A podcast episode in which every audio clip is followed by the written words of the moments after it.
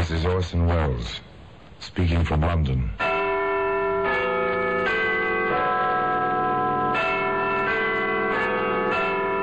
The Black Museum. Here in the grim stone structure on the Thames, which houses Scotland Yard, is a warehouse of homicide, where everyday objects, objects like a sugar bowl, an ashtray, a, portable radio, all are touched by murder.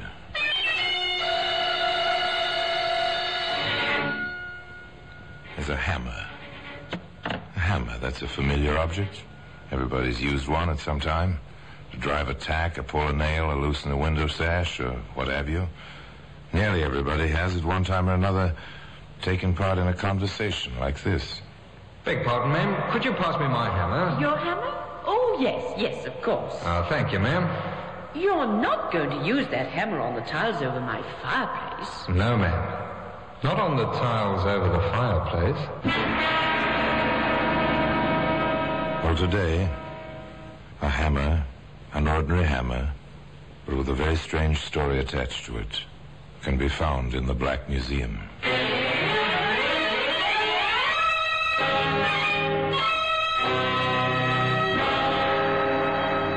From the annals of the Criminal Investigation Department of the London Police, we bring you the dramatic stories of the crimes recorded by the objects in Scotland Yard's Gallery of Death, the Black Museum.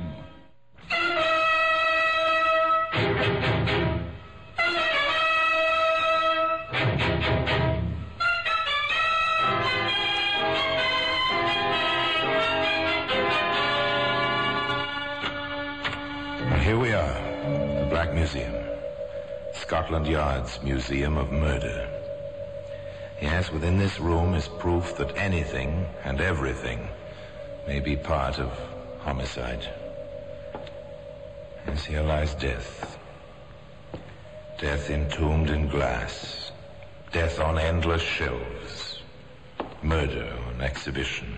Tabulated, indexed, guarded, filed. Here's a length of wire. Wireless antenna, sleek, shining, coppery, designed to bring pleasure to the human ear. This wire missed the ear. Instead, it was wrapped around a soft, white neck. Twisted. Twisted. Perfect garrote. Here's a cigarette lighter. It's dainty, jeweled, monogram, stolen from its proper owner, and then flicked, lighted, applied to no cigarette. The victim had a bad heart. Who was to know this? Question. Was it murder? Answer. Yes. Ah, here we are. It's the hammer. It's a claw hammer with two curved blades designed for pulling nails. It's heavy, well balanced, perfect tool. One Saturday morning, it rested in a canvas bag. The owner rang a doorbell in Oxford.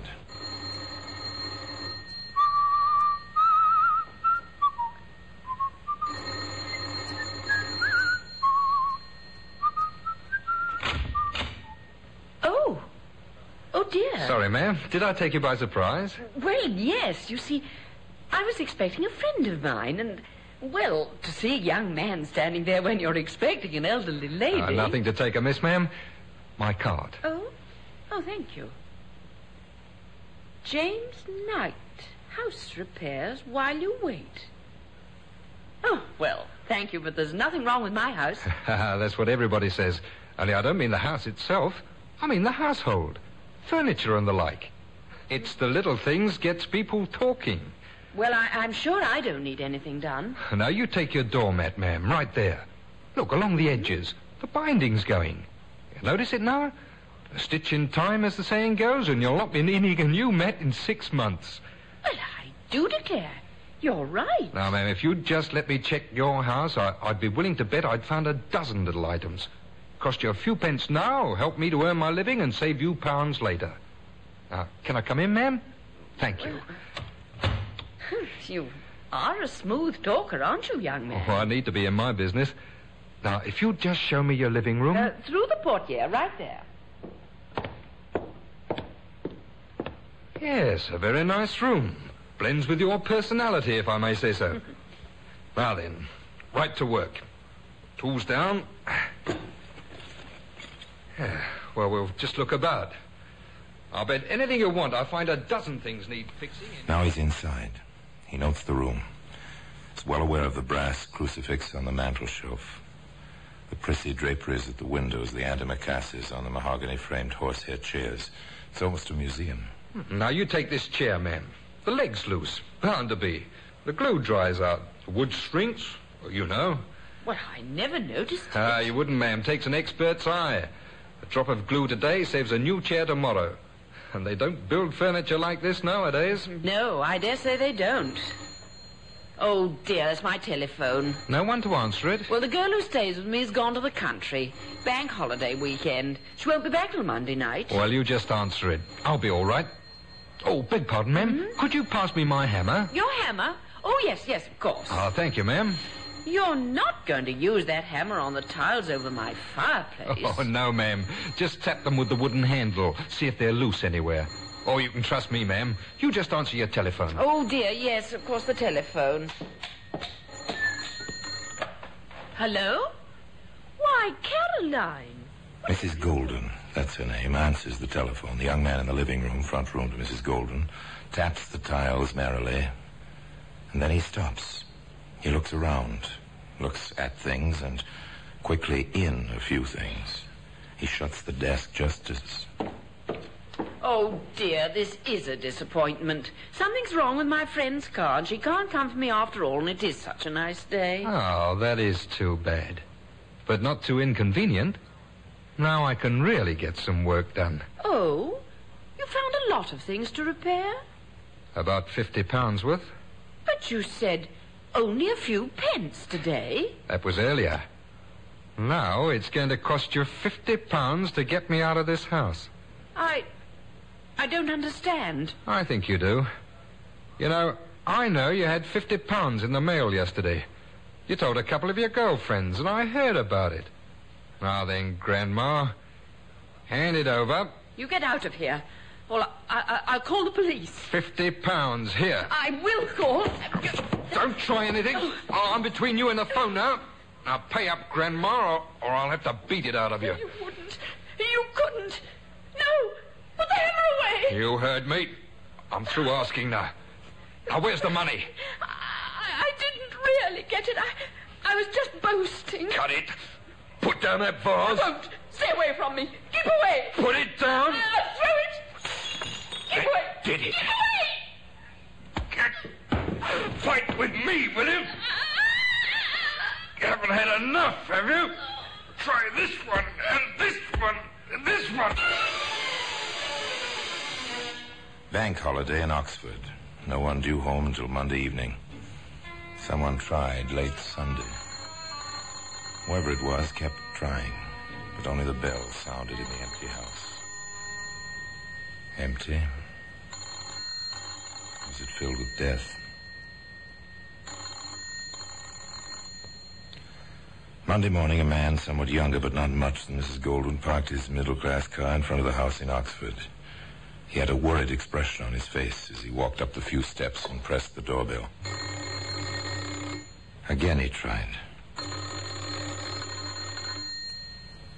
No answer. Ran down the steps, around to the back, knocked on the back door. Nothing but the sound of his own fists beating the thin panels. Now he is upset. He peers in at the kitchen window.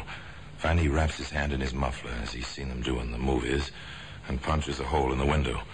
He reaches in, unlocks the window, lifts the sash, and climbs in. He walks through the house toward the front. Silence, save for his own strangely empty footsteps. At the portieres in the arch which lead to the living room, he stops. Good heavens. What's this? It's. Oh, it's. It's blood. Operator, please, hurry. Put me through to Scotland Yard. There's. There's been a.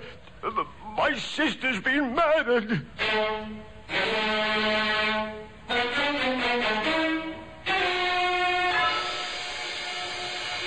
Well, that's how it comes, you know. First the bitter shock, the cry on the telephone, the hurried, incoherent report, and then the cars racing through the streets, pulling up, the men piling out, invading a once peaceful home. Mrs. Golden was your sister, Mr. Bevan. That's right. I can't understand it, Inspector. I just can't. I know how you must feel, and you want to help us all you can. Of course, of course. Well, well, then, time is very often the essence. I'll have to ask you a few questions right away. I'll try to answer them. You told us you broke the back window yourself, right? Yes, that's right. When she didn't answer the phone Sunday evening, I began to worry. I drove here this morning. The doors were locked and no one answered the bell. I I broke in. I suppose I should have called a constable, but I didn't. I understand. Tell me, Mr. Bevan, did your sister have any enemies? Of course not. Oh, pardon me, Inspector. We found this under the crucifix on the mantel. It's fifty pounds. Thank you, Sergeant. Apparently, robbery was the motive. Mr. Bevan, do you happen to know where your sister would get fifty pounds? She had a small income. Perhaps the money was a dividend. Preliminary medical report, Inspector. Go ahead, Doctor. Well, death occurred about 48 hours ago. Make it Saturday in the morning. We'll tell more after the autopsy. Saturday. Two days start on us. Go on, Doctor. She was struck on the head by a blunt instrument several times. A hammer or something of that sort. But the fellow was taking no chances. Her carotid artery was severed by something very sharp. That's why the blood. Whoever it was, well, it looks very professional, the way the place was ransacked. We've nothing much here. But, uh, shall we have a go at it, Sergeant?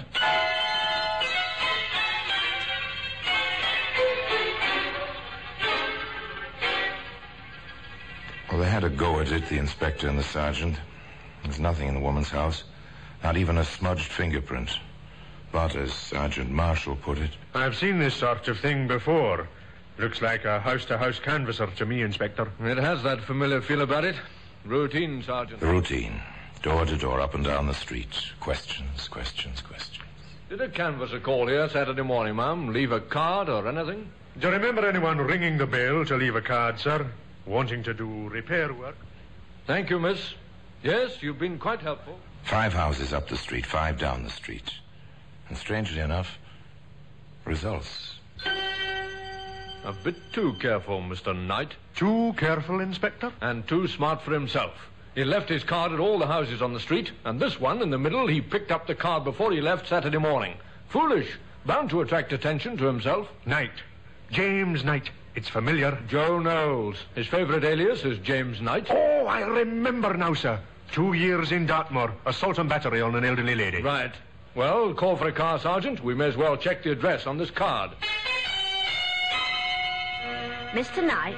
Oh, yes. He used to live here. I see. Used to live here. Well, been packed up and gone these two months now. Quiet sort of fella, though I didn't cotton to him much. Thank you, ma'am. Thank you very much. Welcome, I'm sure. Not two days behind, Inspector.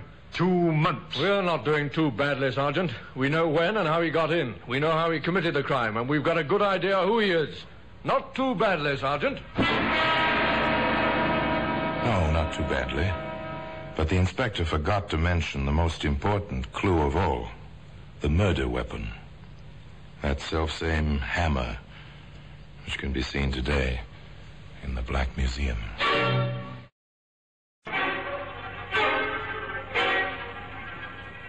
It looked like a long haul. Two months behind and no trace.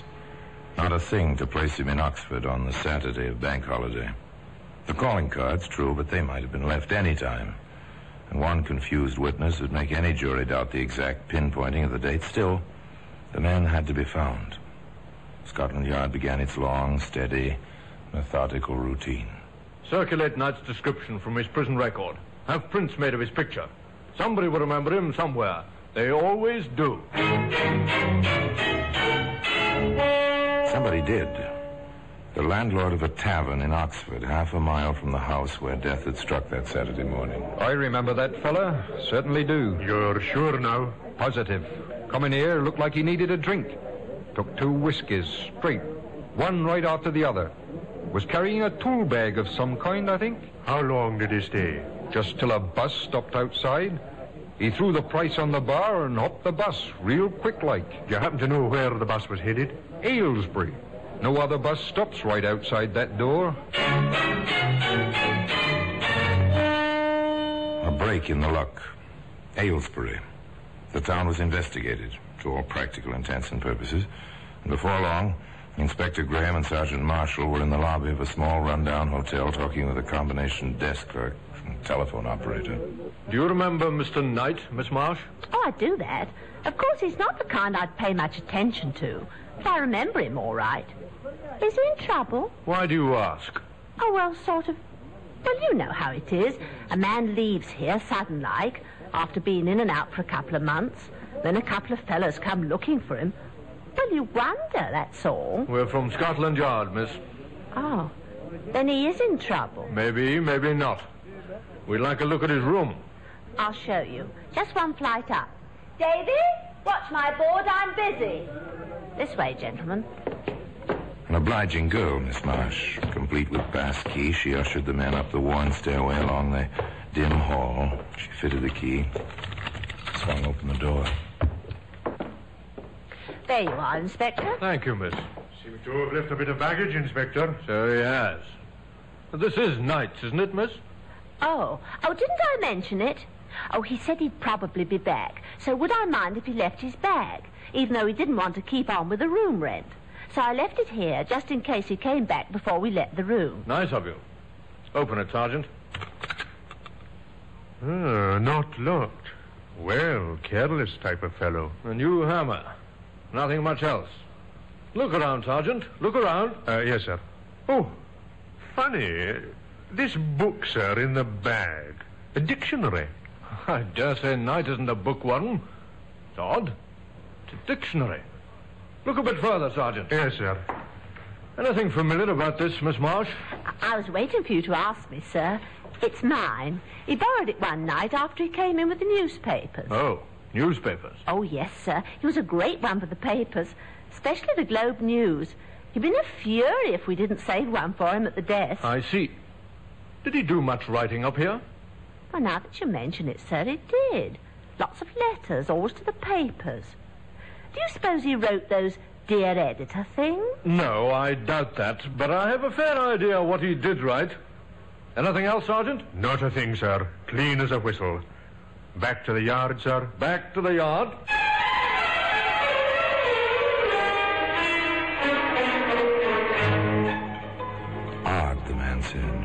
Odd indeed.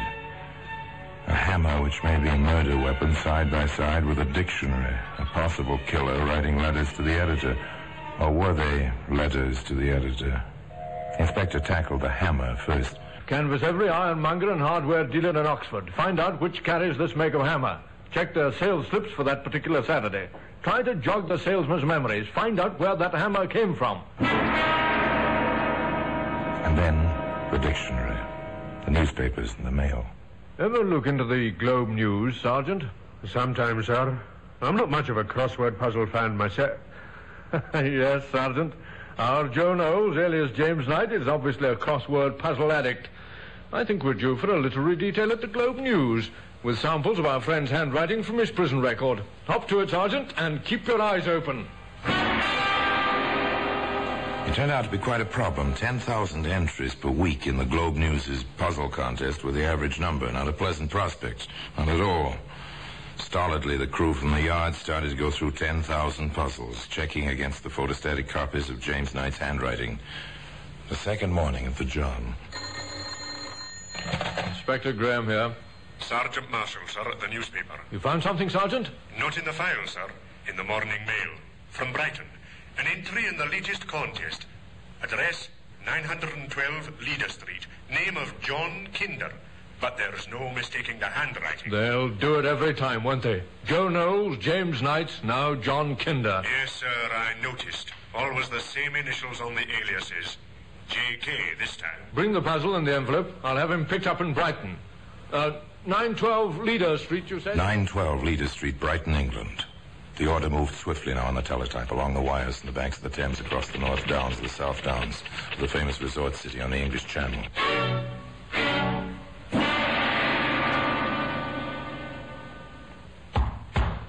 Open up in there. Quickly now, police.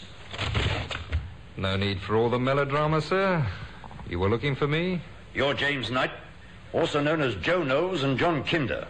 You ought to know, officer. You're wanted, Knight. You'll have to come along. I have to warn you, anything you say may be taken down and used in evidence against you.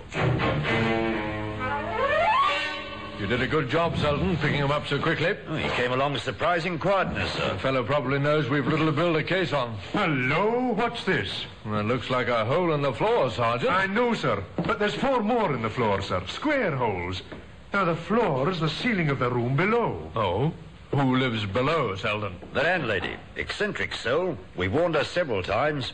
She will keep her rent money in a jar on the mantelpiece. So that's why he watched her. That's your theory, Sergeant? Well, you can see every corner of that room, sir, through these holes. And they're recent. Well, the wood's still fresh and white, Inspector. Square holes. Why? When you dig a hole with a chisel, Selden, you not only get a square hole, you also can keep the shavings from falling in the room below. A chisel? Where would he have ditched it? Possibly through the window when you knocked. A chisel, Selden, is sharp enough to cut other things beside wood. A carotid artery, for instance. So you prepared a statement, Knight? Yes, Inspector. I've been informed of the charge you may lodge against me. I'm told it entails a murder in Oxford on the Saturday of the bank holiday. That's correct. You'll find my movements for that day accounted for in my statement. It may be troublesome locating some of my witnesses, but uh, I doubt if you'll have much difficulty. You were in that street in Oxford, though. Oh, yes. Oh, yes, indeed. Trying to make an honest living, sir. No doubt. Strange you failed to leave a card at Mrs. Golden's. I rang several times on my way up and down the street. No answer. And you didn't push it under the door? No. Cards are expensive, Inspector. I prefer to explain my business first and leave a card if there's any interest. You're, um, having this taken down, aren't you, Inspector? You got all this, Sergeant? Oh, yes, sir. And we'll enter Knight's statement in the record also. Yes, sir. I, uh, see no reason for holding me any longer. Do you, Inspector? You'll be quite comfortable. No rent to pay, Knight. Just until we check your alibi and find your witnesses. After that, Knight, well, we'll see. All right, Sergeant. Take this man back. The end of a trail. The suspect perfectly at ease, willing, even slightly over willing. But they held him anyway. There were still some loose ends to tie up. One of those ends might be the key to the puzzle. One of those ends just might be the end of a hangman's noose. We've got a report on the hammer, Inspector. At last, eh? Where? How? An ironmonger in Oxford sold a hammer from his stock. Ah, uh, here's a sample. Uh, to a fellow answering Knight's description on Bank Holiday Saturday, sir. The sales slip is dated and the salesman is prepared to identify. The slip also includes a chisel. I see. Seems identical to the one we've had. What's this label? Uh, the salesman says it's all on this type. High-class steel forging. Nothing on ours, is there? Oh, no, sir. Let's have a look in that valise we found the hammer in at Aylesbury. Yes, sir. An empty traveling bag. Lint. A few tiny crumbs of something. They might have been dried dough or. Even breadcrumbs, Inspector. Or paper, Sergeant. Would you pass me the sponge there, the one for sealing envelopes? I think there's enough water in the dish. Gently now, Inspector. Moisten the tiny pellets of dough-like substance on the glass top of your desk. Gently now. Roll them back and forth. Loosen them. Spread them out on the desktop. Slowly. Gently. Patiently. And then... We'd better have this photograph, Sergeant. I doubt if we can preserve them for the trial. Yes, sir. We've broken his alibi. Knight was in Oxford that day. He bought the hammer. High-class steel forging. He should have burnt this label, Sergeant, not merely crumbled it in this way. I do believe our careful Mr. Knight, our clever, cooperative Mr. Knight, is going to be hung, and very shortly at that. Well, today, that hammer, complete with its proper label, can be seen in the Black Museum. Inspector Graham was right. The hammer, plus the label, did hang James Knight. His alibi was broken by the salesman in the hardware store in Oxford who sold Jim Knight that hammer on the Saturday Mrs. Golden died. Inspector Graham needn't have worried about his case, nor need you worry about the hammer in your kitchen drawer. If there is any moral to this story beyond the inevitable lesson that criminals are nearly always caught, it's this. Be careful whom you let in your house when you're alone to demonstrate a new gadget or even to fix your furniture. Your visitor might mean death. And now until we meet next time in the same place for another story about the Black Museum, I remain as always obediently yours.